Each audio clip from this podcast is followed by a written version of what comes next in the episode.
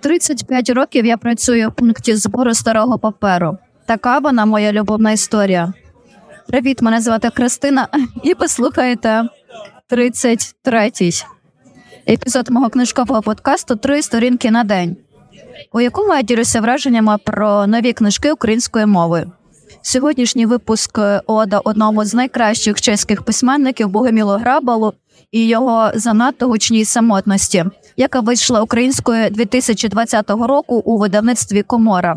Епізод я, як ви чуєте, записую не вдома і не в тиші, а у центрі Праги у пивні, яка називається у Золотого Тигра. Спробуйте візуалізувати собі її, відчути тутешній певний запах, почути усі розмови, які точаться навколо мене, і можливо десь стукіт склянок об стіл або об одна іншу. Перенесіться сюди до мене за мій столик, а я вам зараз розкажу, чому я саме тут.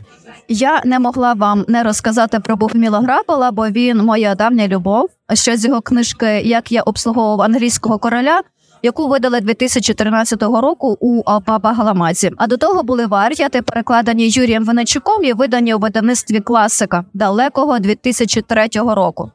Богоміл Грабал це епічний персонаж, це унікальний автор, і таких більше немає ні у Чехії, ніде більше. Він народився 1914 року. Тато його маму залишив ще до народження Богоміла.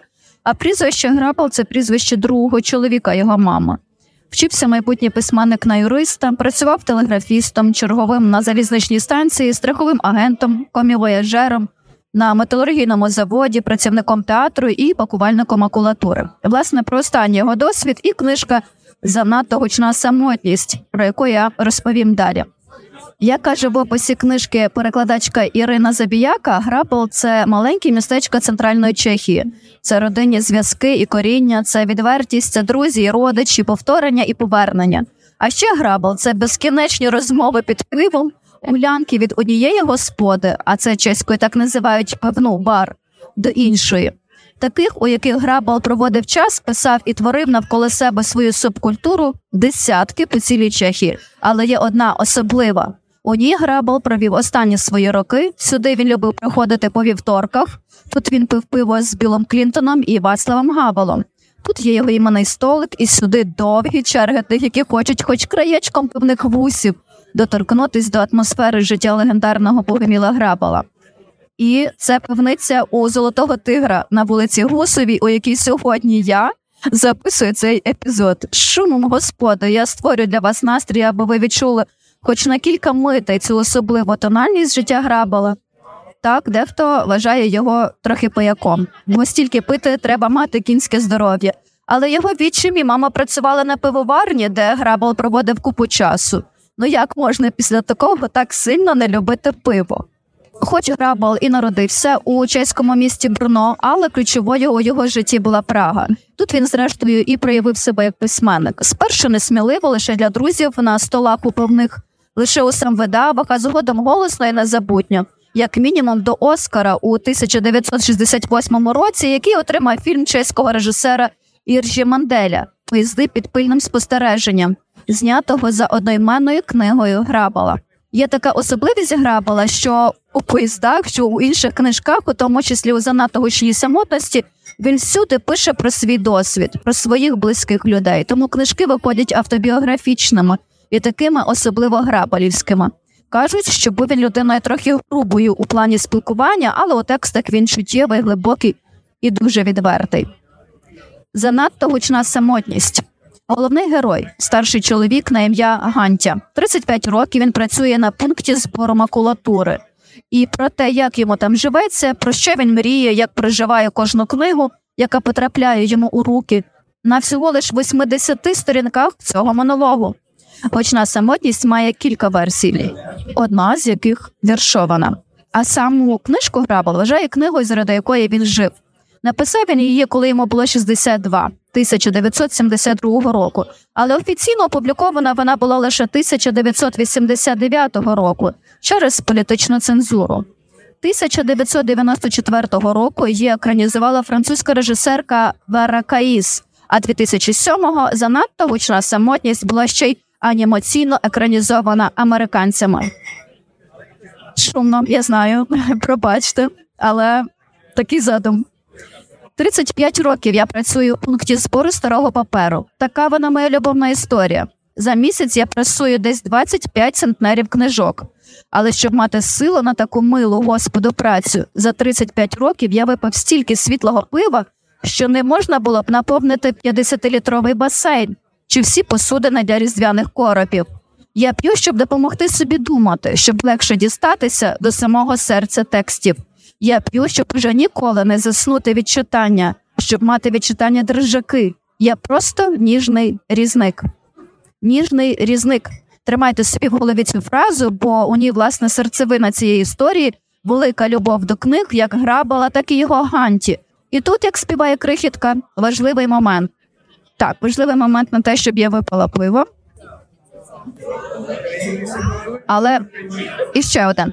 Серед тони макулатури і паперу, які потрапляють у це ганті, є скарби, які він виловлює як добрий рибак. Що це? У каламуті ріки, що тече між заводів, може раптом заблищати гарна рибка, так і в потоці старого паперу зблискує часом корінець рідкісної книги. І я, засліплений, мушу відвести очі, перш ніж її виловлю. Витру фартухом, розкрию і принюхаюся до тексту, а потім, наче ворожачи по-гомерівськи, прочитаю перше речення, на якому зупиню погляд, і тільки тоді вкладу серед інших рідкісних знахідок у ящик, застелений святими образами, які мені випадково хтось висипав у підвал разом із молитовниками. Це моя богослужба, мій ритуал. Не тільки прочитати кожну таку книжку, а й після прочитання покласти її в кожен пакунок, адже кожен пакунок я маю оздобити, передавши йому свій характер, свій підпис. Я просто крокую і тхну пивом і брудом. Але усміхаюся, бо несу портфелі книжки, від яких чекаю, що ввечері дізнаюся сам про себе щось таке, чого ще не знаю. Уявляєте, скільки таких книжок Гантя наніс додому, а куди він їх дівав? 35 років я працюю старий папір, і за цей час збирачі вкинули мені в підвал стільки гарних книг, що ними можна було б заповнити 300 доли. Моя квартира на Голешовіцях наповнена самими книгами. Підвал і комора забиті, повні кухня, комірчина і туалет, тільки проходи до вікна і плити вільні.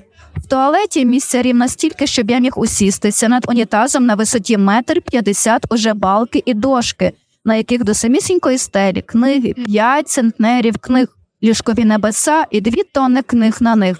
Я засинаю дві тонни книг, наче двадцятицентнерний привид, тиснуть на мій сон. Так і живу. Дамоклів меч, який я сам прив'язав до стелі у туалеті та спальні, змушує і на роботі, і вдома ходити з чбаном по пиво, ніби захищаючись від прекрасного нещастя. Цей епізод трьох сторінок на день особливий, бо я його записую у пабі. Він особливий, бо у ньому багато цитат, але тільки так я можу вам передати цю глибину грабала і його ганті, його пристрасть до книжок, його ніжність до них і весь трагізм його самотності. До речі, про неї Грабал був доволі самотнім на старості, коли померли всі його близькі люди, і у самотності він пише: Я можу собі дозволити розкіш бути покинутим, хоч я ніколи й не буваю покинутим. Я просто сам. Упродовж життя Грабала супроводжувала шумна компанія друзів і прихильників. Одного разу на своїй вулиці Богоміл зустрів молоду дівчину німецького походження Елішку Плєвову яка відвідувала у Празі родичів. Кажуть, що під час Другої світової її збалтували російські визволителі. Це якимсь чином зачепило і зворушило грабала. Згодом він з Елішкою одружився і оселився у Лібені, одному із районів Праги, у якому нині є ціла арт-стіна, присвячена письменникові. Дітей подружжя не було, а Елішка була добрим другом та супутницею грабала. Він називав її Піпсі. В одній із статей на популярному у Чехії сайті в статті про кохання і коханок Грабала є цитата Піпсі, у якій вона каже: коли ми разом кохалися, від богоміло пахло пивом, і я ніби купалася в калюжі пива. Пиво я п'ю, бо ну, я мушу просто проникнутися максимально настроєм Богоміла Грабала. Але повернуся до занадто гучної самотності. Є це суміш спогадів Богоміла, коли він працював на пункті збору макулатури у переміжку з філософськими думками про те, чим є людина у цьому великому світі, а також роздумами про сродну працю, технічний розвиток людства і, звичайно ж, про самотність. Вона стає такою явною через мишенят, які випадають із рукава Альта Ганті, із його кохання до циганки, яка переважно завжди мовчазна, із купи текстів, за якими він ховався від світу навколо. А як закінчив своє життя Гантя? Хочу, аби ви це прочитали самі. А як закінчив своє життя Богоміл Грабал, випав із вікна лікарні, годуючи голубів. Так закінчив життя один з його героїв, та й сама тема самогубства для Богоміла була не табуйованою. У книжках його герої часто самі собі вкорочували віку. Грабал разом з Ярославом Гашиком і Карлом Чапиком є найбільш перекладеними та найпопулярнішими чеським автором. Якщо ви за дивним збігом обставин досі не були знайомі з його текстами, то занадто гучна самотність це чудовий початок. Вона тонка і дуже глибока, і у вас точно складеться своя думка, чи є грабал вашим автором, чи ні. Можливо, читаючи занадто гучну самотність, ви відчуєте те саме, що відчував Гантя, читаючи один із виловлених серед купу паперу скарбів. А саме, читаючи, я насправді не читаю, а набираю дзьобик гарне речення і смокчу його, мов карамельку, наче цічу чарочку лікеру, допоки його думка в мені не розільється, наче алкоголь. Вона довго всотується в мене, аж доки не лише заповнить мозок і серце, а й загуркоче у венах до самих кінчиків судин. Таким був мій чеський папівський епізод про книжку Богоміла Грабала занадто гучна самотність. У золотого тигра мільйон народу, просто мільйон. Хтось приходить сюди випити, хтось е, з'їсти виправе коліно, хтось просто сфоткатися разом з, наприклад, з бюстом Богоміла Грабала, який висить тут поруч, хтось записати подкаст, як я. А я ж вам бажаю смакувати книжки, пиво і саме життя, як це робив Грабал. 35 років я пресую старий папір, і якби довелося обирати знову, не хотів би робити нічого іншого, крім того, що робив ці 35 років. Каже вам на прощання Гантя. Бережіть себе, допомагайте ЗСУ. З вами була я, Христина, і подкаст Три сторінки на день. Бувайте і читайте.